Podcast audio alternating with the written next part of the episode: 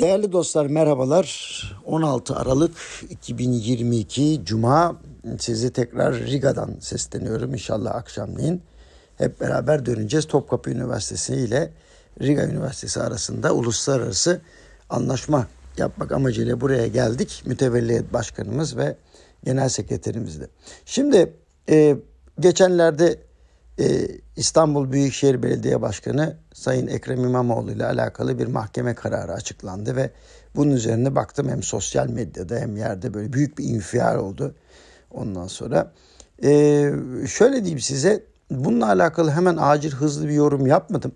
Hatta en yakınlarımdan da ya Emre niye yorum yapmıyorsun diye sitem edenler oldu. Arkadaşlar yapmıyorum yani beni tanıyanlar da gayet iyi biliyor ki ben gayet soğukkanlı itidalli bir şekilde yorum yaparım ve meselelere hep başka cephelerden, farklı cephelerden bakmaya çalışırım. Şimdi ortada iki tane e, şöyle diyeyim siyaset cephesi var. Bunlardan bir tanesi Cumhur İttifakı, öbür tarafı da Millet İttifakı diyelim ya da altılı masa. Şimdi açıklanan mahkeme kararının Cumhur İttifakı'nı yarayan bir tarafı var mı? Onu bir düşünmek lazım. Yani böyle, böyle doğrudan bu şekilde pratik.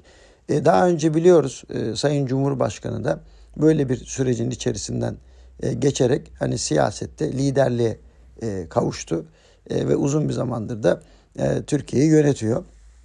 Demek ki bu tip e, yani siyasetçiyi e, çok içi dolu olmayan meselelerden adalete intikal ettirip oradan ceza çıkararak e, siyasetçinin yürüyüşünü durdurmak çok mümkün değil. O yüzden bunu en iyi bilen de Cumhur İttifakı'nın şu an liderliğini yapan Sayın Cumhurbaşkanı olduğuna göre acaba bu meselenin e, ondan sonra lehinde mi duruyor, aleyhinde mi duruyor diye bir, bir kere bir soru işareti ortaya koymak lazım. İkincisi altılı masa Millet İttifakı içerisinde Cumhurbaşkanlığını bugüne kadar adayım diyen bir kişi var.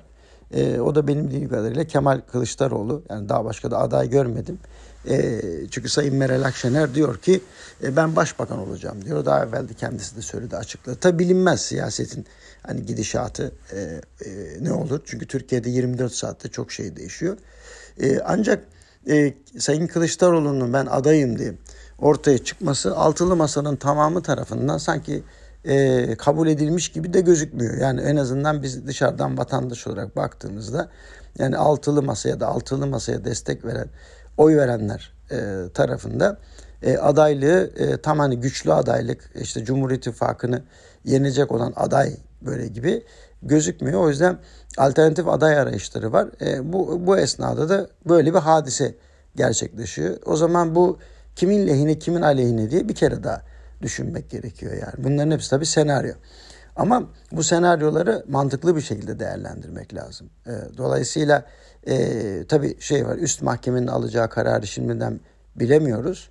Ancak e, üst mahkeme e, sanıyorum hani e, oldukça da ciddi bir medya ve sosyal medya baskısı altında kalacak öyle gözüküyor. Bakalım ne karar verecek. Ancak e, her zaman dediğim gibi sebep sonuç ilişkilerine çok dikkatli bakmak lazım siyasette. E, ve e, alınmış olan kararın kimin lehine kimin aleyhine olabileceğini de incelikle e, analiz etmek lazım. O yüzden e, üst mahkemenin vereceği e, karar tabii kesinleştirilmiş olacak. Bu kesin kararı aslında bakarak yorum yapmak lazım. Şu an ilk mahkemenin verdiği e, o karara e, ondan sonra bir siyasi mesaj niteliğinde onu anlıyorum. Ondan sonra daha doğrusu şöyle bir mahkemenin kararını siyasi taraf bir mesaj niteliğinde anlıyor. Ama mesajın kesin olarak anlaşılması için e, ne yapmak lazım? Üst mahkemenin kararını vermek lazım. O yüzden o güne kadar hani e, bu sert yorumlardan yahut da işte onlar yaptı, şunlar yaptı, bunlar yaptı gibi yorumlardan çok en azından hani aklı başında olan insanların bence meselenin nasıl tamamlanacağını izlemesi, beklemesi gerekiyor diye düşünüyorum. O yüzden e, bugün e, bu podcast'te bu soruları size e, bırakıyorum. Yani böyle bir karar kimin lehine kimin aleyhine olmuş olabilir ve böyle bir kararın neticesinde ne gibi oluşumlar olabilir? Bu oluşumlar bizi nereye götürür Türk siyasetinde?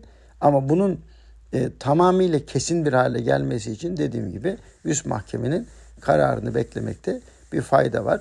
Ona zaten bunların olacağını e, uzaktan bakıp görüyorduk. Ama tekrarlıyorum bu İstanbul Büyükşehir Belediye seçimlerinin iptal edileceğini ben söylediğimde Buna karşı çıkan çok oldu.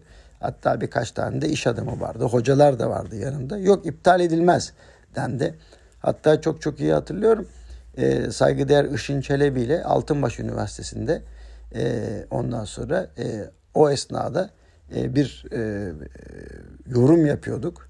E, ondan sonra bizim çarşamba buluşmaları vardı. Çok iyi hatırlıyorum. Sayın İşin Çelebi de aynı şeyi söyledi. Altını çizerek dedi ki bu seçimler iptal edilecek dedi. Herkes itiraz etti ama oldu. Yani sonuçta demek ki Türk siyasetinde ilginç şeyler oluyor. Fakat iptalin sonucu iptal kararına çok sevinenlerin lehine bir gelişme de yaratmadı. Dolayısıyla hani bu örnekten ders alınmış olduğunu da düşünüyorum.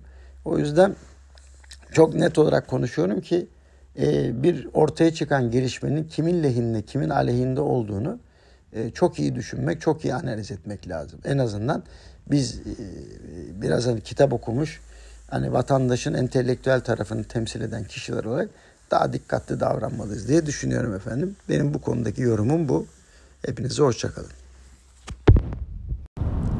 Evet değerli dostlar, bugün 19 Ocak Perşembe 2022. Efendim e, Merkez Bankası kararını verdi. Beklediğimiz gibi verdi normal. E, zaten farklı bir şey beklemiyorduk. E, ancak Merkez Bankası'nın açıklama metni biraz ilginçti. Yani ne açıdan ilginçti şunu söyleyeyim. E, sanki bundan sonraki aylarda indirim yapabilir e, imajını verdi. Şimdi 10 yıl geriye dönelim 2013 e, Mayıs ayına. 2013 Mayıs ayında Merkez Bankası'nın politika faizleri yakın tarihin en düşük seviyesindeydi. Yüzde altı buçuk. E şimdi seçimler de 14 Mayıs'ta yapılacak bu sene. İster misiniz 10 yıl öncenin politika faizlerinin seviyesini düşürmek için yepyeni bir hareket başlasın. Artık bunu söylediğim zaman yok hoca ya böyle bir şey olmaz falan demiyor kimse. Olmaz demeyi unuttuk. Yani şaşırmamayı öğrendik. E, bundan sonra bence Merkez Bankası'nın hani faizleri indirmesinin de bir kıymeti harbiyesi var mı ya da piyasada bir karşılığı var mı diye sorarsanız tek bir karşılığı var. Ee, yani yaptıklarımız ve ettiklerimiz çerçevesinde kredi derecelendirme kuruluşları şimdi nereden çıktı bu ne yapıyor bunlar diyerek bizim kredi notumuzu C seviyesine düşürürlerse e tabi kötü olur onun sonucu. Ancak seçimlere giderken Merkez Bankası'nın böyle bir davranışta bulunması yani politika faizlerini 6,5'a düşürecek bir hamleye girişmesi karşısında zaten diplomatik ya da politik güdümle hareket eden bu kredi derecelendirme kuruluşları kendilerine bir sinyal verilmeden bir yerlerden tutup da Türkiye'nin kredi notunu düşüremezler. Dolayısıyla Merkez Bankası bundan cesaret alarak nasıl olsa bize bir şey yapmazlar diye faizleri indirmeye başlayabilir gelecek aydan itibaren. İstiyorsanız bir bekleyelim, izleyelim.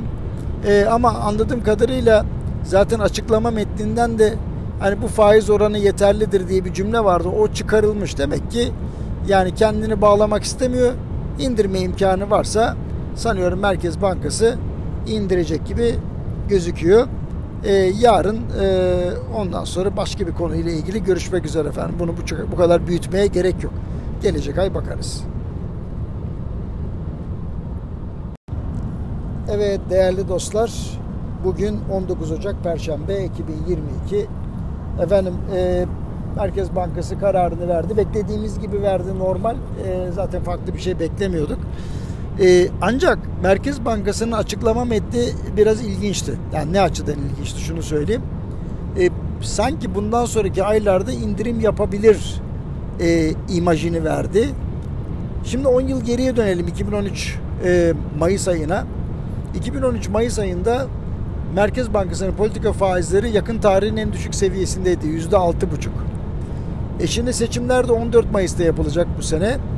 İster misiniz 10 yıl öncenin politika faizlerinin seviyesini düşürmek için yepyeni bir hareket başlasın. Artık bunu söylediğim zaman yok hoca ya böyle bir şey olmaz falan demiyor kimse. Olmaz demeyi unuttuk. Yani şaşırmamayı öğrendik. E, bundan sonra bence Merkez Bankası'nın hani faizleri indirmesinin de bir kıymeti harbiyesi var mı ya da piyasada bir karşılığı var mı diye sorarsanız tek bir karşılığı var. Ee, yani yaptıklarımız ve ettiklerimiz çerçevesinde kredi derecelendirme kuruluşları şimdi nereden çıktı bu ne yapıyor bunlar diyerek bizim kredi notumuzu C seviyesine düşürürlerse e tabi kötü olur onun sonucu.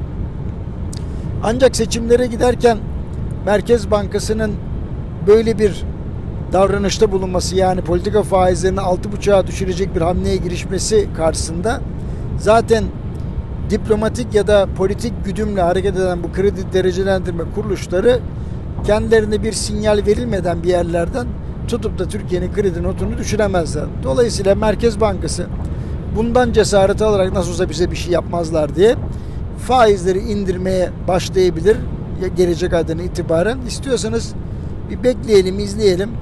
Ee, ama anladığım kadarıyla zaten açıklama metninden de hani bu faiz oranı yeterlidir diye bir cümle vardı. O çıkarılmış demek ki yani kendini bağlamak istemiyor.